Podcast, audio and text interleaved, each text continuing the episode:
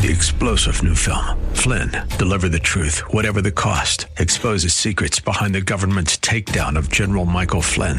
Flynn knew what the intel world had been up to. He ordered the first audit of the use of contractors. This set off alarm bells. He told the truth. He was the most dangerous person for Donald Trump to hire. They had to get rid of Flynn.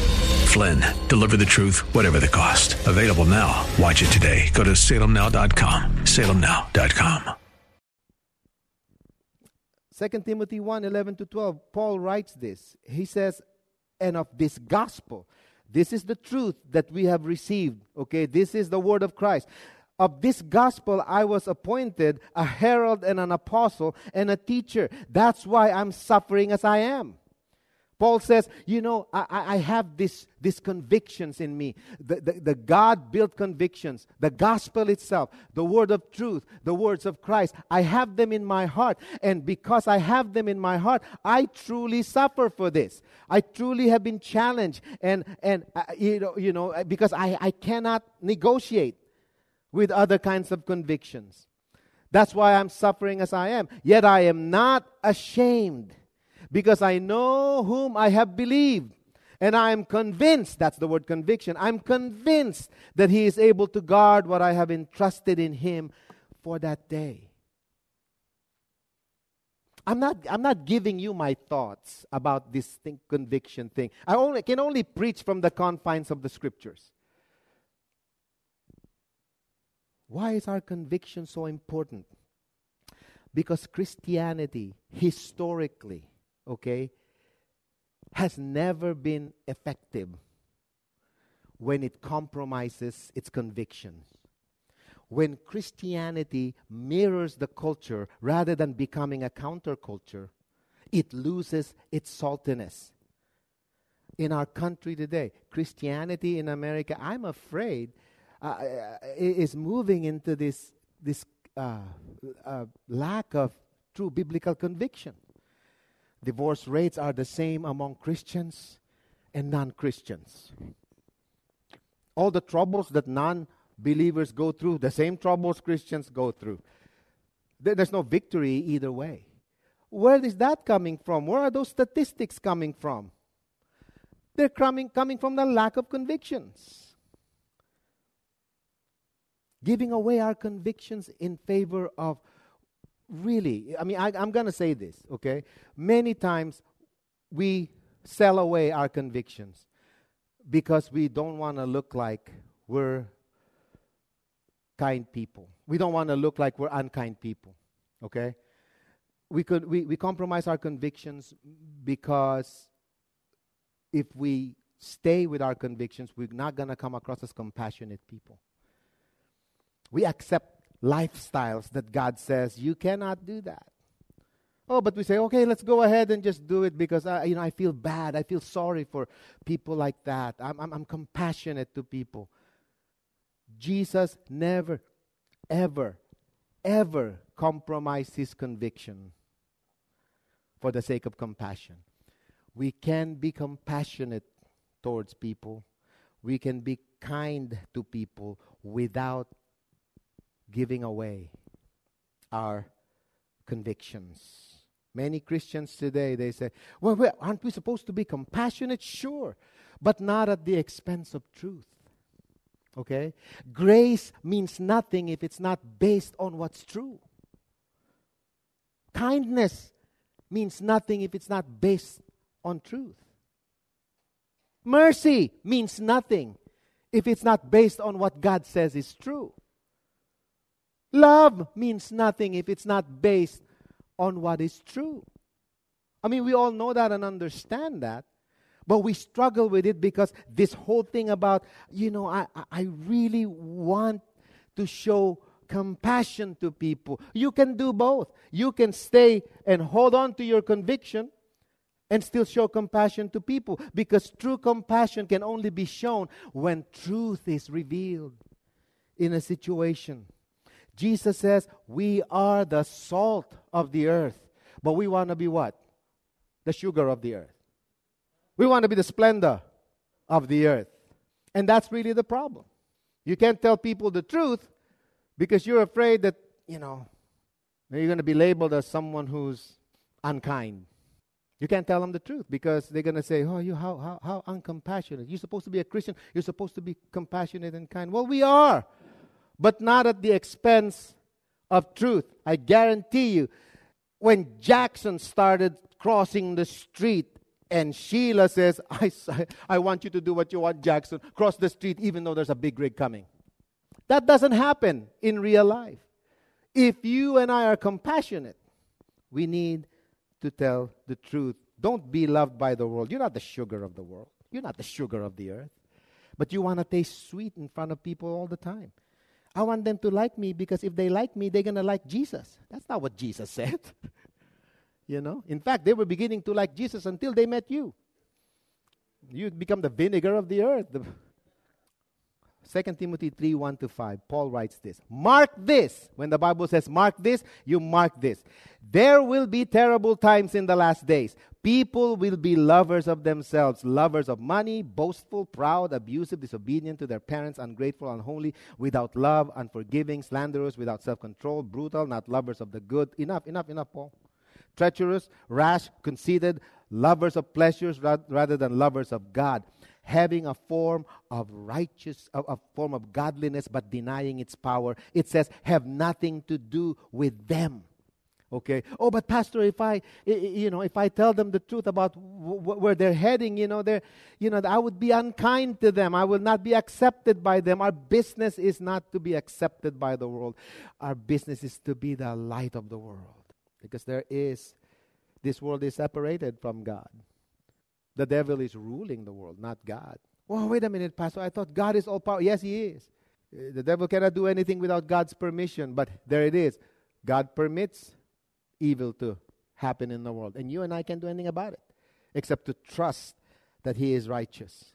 Enough asking questions. Why, why, God, why are you, if you're so kind and so good, if you're so loving, why do you allow this thing and that to happen? Stop asking that question. If you're a Christian and you're still asking that question, you're struggling with one thing. You cannot give God the power to be who He is and what He wants to do.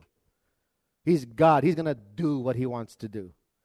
And our job is to trust Him and to follow what He has already revealed to us. Okay? Number four, it's futile to abandon community. Look at the last uh, verse. On him we have set our hope that we will continue to he, that, that he will continue to deliver us as you help us by your prayers that's critical when we're going through struggles and trials and we're not functioning as, as honorable christians we need the community of believers then many will give thanks on our behalf for the gracious favor granted us in answers to the prayers of many. It's futile to try and experience the power of Christ outside the body of Christ. It's futile to think that you don't need to belong to the believers, you don't need to belong to a church to be a Christian. That's futile thinking. The church is the visible body of Jesus in the world today. The church functions according to its calling to be light and salt of the earth. The church are the people, not the organized religious groups groups that comprises people. It is the individual Christians that gather together to, in one accord, lift up the name of Jesus. We are the people of God. Period. We are called by His name. We are called from the dark and we're delivered from shame. We're one holy race. We're saints, every one of us, because of the blood of Jesus Christ, the Son of God. It's futile to separate from Christians and try to experience the power of God. If you're living as a Christian and you're not connected in any meaningful way to other believers, God says, that's futility. You need to get connected. It's impossible to, to feel the love of God outside the body of Christ. Amen. I can I can I can watch TV and be a religious person watching TV, but I can't hug that person on the TV. And I can feel I can't have any kind of demonstration of God's love unless I feel it from God's people. Unless I feel it from, you know, unless we feel it from one another, okay? Uh, if, you, if you're a Christian, you know, I, I got Christians tell me this all the time Pastor, they're not connected to any kind of church. And they tell me, Pastor, I feel lost. I really want to find myself. I think about that. You're lost and you're trying to find yourself. How are you going to find yourself when you're lost? I never figured it out. I couldn't. I tried. When you're lost, you look for Jesus. Don't look for yourself. You're going to find the same thing. It's you. Look in the mirror and you'll understand why you got lost in the first place. You look to Jesus, the author and perfecter of your faith. And how do you see Jesus? Oh, Jesus appeared to me in a white light and all of that. Be careful about that. When you see the white light, that means you're getting to cross over on a place where you know, No, you see Jesus among the body of believers. That's how, what I pray about in our church. You know, our church is not much. We're a small church, okay? I'm tired of this face talking, and probably so have you. But one goal I want to make for our church is that somehow the love of Christ will come forth. We're not perfect people here, okay? you know, don't even think about it. You know, we're not perfect, but we're supporting the Niners. How could you be perfect? you know, Ben wore the jacket. At least I wore the jersey. And this guy has been fighting. Okay, he hasn't been in football, but I still wear his number. He lost a, a, a battle not, not too long ago. And listen, we connect. All right, we connect together. Now, how do we cross over from futility to functionality? Now, here's a great passage in Acts. Okay, this is why it's important to be connected. Okay, Paul writes, From one man he made every nation of men that they should inhabit the whole earth. And he determined the times set forth for them and the exact places where they should live. God did this so that men would seek him and perhaps reach out to him for him and find him, though he is not far from, away from all of us, from any of us. For in him we live and move and have our being, as some of your own poets have said, we are his offspring. God is accessible. God can be found. You don't have to look anywhere. You don't. You don't. Ha- he, he. You can trust. You can trust him right now. Jesus is here by the power of His Spirit. He's present. He's a prayer away. In fact, he is a nod of the head away. We function honorably in the midst of futility. Okay, now we, we, we talked about what's futile to do. Now we're going to talk very quickly, I promise, on how to function honorably in the midst of futility. And number one, we need to have full surrender. Full, full surrender. Verse 9 Indeed, our hearts, in our hearts, we felt the sentence of death, but this happened that we might not rely on ourselves, but on God who raises the dead. Now, he, that's a powerful word. What Paul was saying is, hey, you know, I learned to completely surrender. The reason why I'm functioning as a Christian, the reason why I'm functioning honorably before God, the reason why I have short tabs with God, short uh, uh, uh credit with God, a, short, um, what do you call that? Yeah, tabs, whatever you want to call it. The reason why I keep that short, I keep that thing uh, between me and God short, is because I learned to surrender to Him. Fully surrender. As long as we think that we can worship and serve God in our terms, we're not ready to function according to God's power. As long as we think we can escape challenges, as long as we think we can do things on our own, you know, and, and not surrender to what God has already says, it's, it, it will remain futile our attempts will remain futile and it will not lead to anything. So it's, it, it, it involves full surrender. Have you fully surrendered your life to the Lord Jesus Christ? Maybe you said, Yes, I have, Pastor, but how are you functioning in that relationship with God? It's a tough question to answer because we're fallen people. Nevertheless, there it is. We need to completely surrender. Number two, we need to understand that we have a future salvation. We are saved now we have received Jesus, we are saved now, but we're not, we haven't grasped that full salvation. Look at what it says. It says, But this happened that we might not rely on ourselves, but on God who raises the dead. What Paul was saying was, in this world as a Christian, I'm functioning as best I can. I'm trying to please God. I live an honorable life, but these challenges come to me, and, and you know, sometimes I get, I get knocked down, but I get up. I do this because I know one day God's going to eliminate all of this because my salvation is now, but it's still yet to come. Wait a minute. I thought we are saved, Pastor, when we trust Jesus. Yes, your soul will go to heaven when you die. But practically, you're still here on earth. I'm still here on earth. And don't you think that we're going to be spared the troubles while we are here on earth? No. The Bible says, hey, you know, you need to, to, to stand strong because you are going to heaven already, but you're not there yet. If you want to go there now, just tell me. You want to go to heaven now? Tell God. He'll take you to heaven, you know, problems will be over and you'll be in heaven. And some people actually think, hmm, maybe that's a good idea, not me. I, I, got a lot more serving to do for God, right? I'm, I'm, I'm, I'm keeping up on my rewards. I want more rewards when I get to heaven. That's why, I, you know. But yeah, you know, yeah, you and I, our soul, our spirit, yeah, it'll go to God when we die. But we're still here on earth, so we're still in the in this physical body. We're still gonna get sick. I know you're all jealous because Pastor is cut. He's cut. And he's jealous. But you know, this body is perishing, right?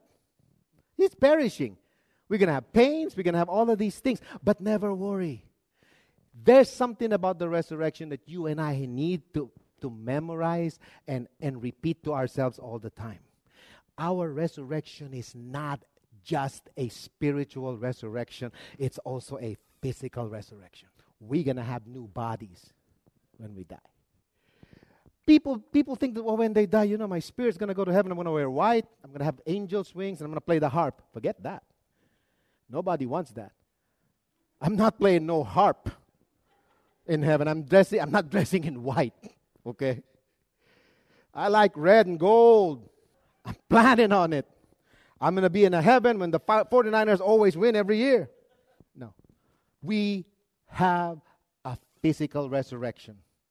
And that's why Paul says, you know, you have aches and pains here now. You're struggling here now. Don't worry. You are saved. Your soul is saved. When you die, you go to heaven. But when you get to heaven, boy, you're going to be really, really cut. You're going to have a body that's glorified that will not be corrupted. It'll not be susceptible to sin. It'll be a whole new thing. And you're going to know what it means to really appreciate what God has done for you. Second, 1 Corinthians 2 9.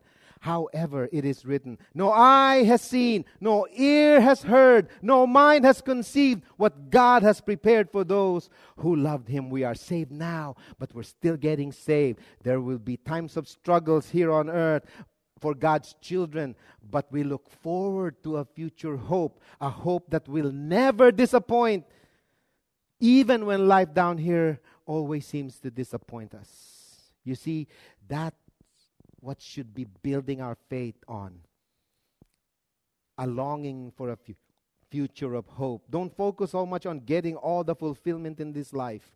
You and I are not meant to seek ultimate fulfillment here on earth.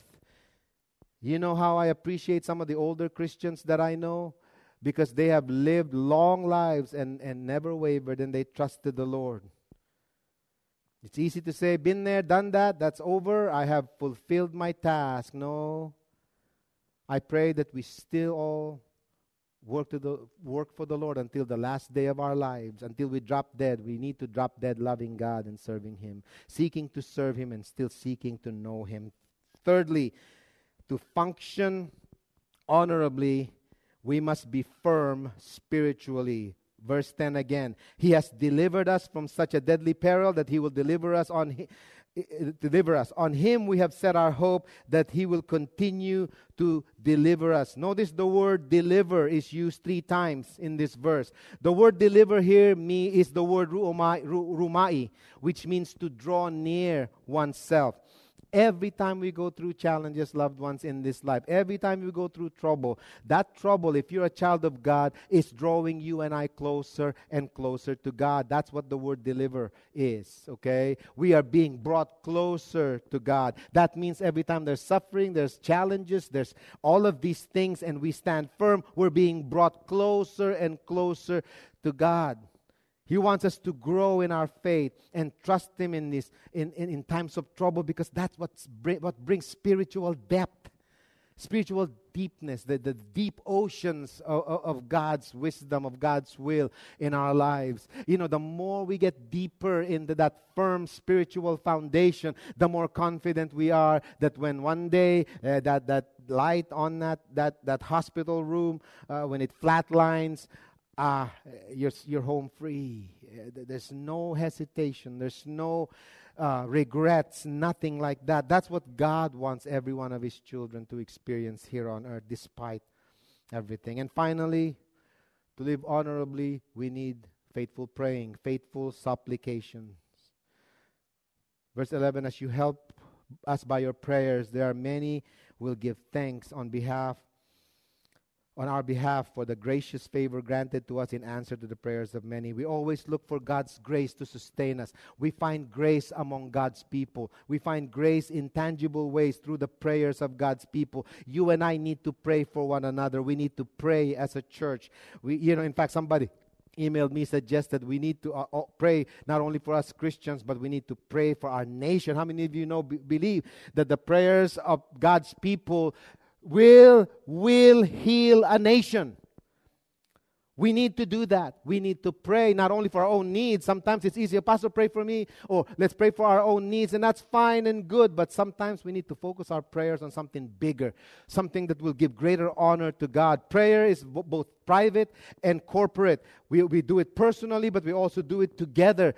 We do need to pray together, eh, not just as individuals. Let me give you a breakdown of what prayer ought to be, both as individuals and, and, and as a corporate type of praying. 90% of prayer should be directed towards worshiping God, obeying God, following the will of God, pursuing the grace of God, so that we can do his will. That's 90% of prayer. It's about offering ourselves to God. It's about listening to what God has to say. It's about understanding what He has already proclaimed. That's 90% of praying. 10% of praying is asking for God to meet our needs. And why is it only 10%? Because the Bible says God already knows what you need even before you ask. We need to focus on praying properly we need to pray for God's grace and mercy because it's the only way we can experience the love of God is through his grace and mercy. Every time we are gracious to a person and merciful to a person,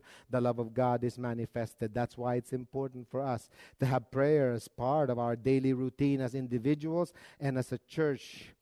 No human being can ever fathom or even understand the love of God. Forget about it. We know that God is love, but to understand the depth of that love, can only be understood through the exercise, to the receiving and giving of God's grace and mercy, and to the exposition of God's truth, to exposing people to the truth of God's word. That's how we know that God loves us. Jesus is the only one who manifested the love of God accurately and 100%. And you know, he was crucified for it. We can only grasp the love of God through his grace and mercy. Now, let me Eh, eh, now let me be sober for a moment and let me give you a sober warning. The love of God is eternal, but His grace and mercy are not. I know you're scratching your head. The love of God is eternal, but His grace and mercy are not. Many of us get the confused idea that God's love is eternal, and His grace is and mercy are also eternal. That's not true. His love is eternal, but His grace and mercy are not. There will, be a, there will not be a need for grace or mercy in heaven or in hell. There will be no need for that. if you find yourself in hell, there's no more opportunity for grace and mercy. Don't listen to people and say, Oh, when I get to hell, that's when I'm going to start asking God for grace and mercy. No, you won't find it there. You know what you'll find in hell? A lot of prayer meetings that are going to be unheard. People trying to forgive, but it's way too late. That's a sober warning to all of us. Grace and mercy, they're for here and now. This is when we ask God for them. So let me close with this. If you have not received God's word of truth. I'm talking about Jesus. If you haven't trusted Jesus, there's grace and mercy available to you. But if you refuse, only judgment awaits. So the time to take the deal is now. Three star general Michael J. Flynn, head of the Pentagon Intelligence Agency, knew all the government's dirty secrets. He was one of the most respected generals in the military. Flynn knew what the intel world had been up to, he understood its funding. He ordered the first audit of the use of contractors. This set off alarm bells. The explosive new documentary, Flynn deliver the truth, whatever the cost, and covers the facts behind this scandal. Flynn told the truth. He was the most dangerous person for Donald Trump to hire. I find out the worst enemy that I'm going to face in my life is right here in America. They took my assessment and they wanted me to change it. And I was like, I'm not changing it. They had to get rid of Flynn. With in depth interviews, archival footage, and never before seen personal records of the man behind the headlines. I just felt like I was drowning. Flynn, deliver the truth, whatever the cost. Available now. Watch it today. Go to salemnow.com. Salemnow.com.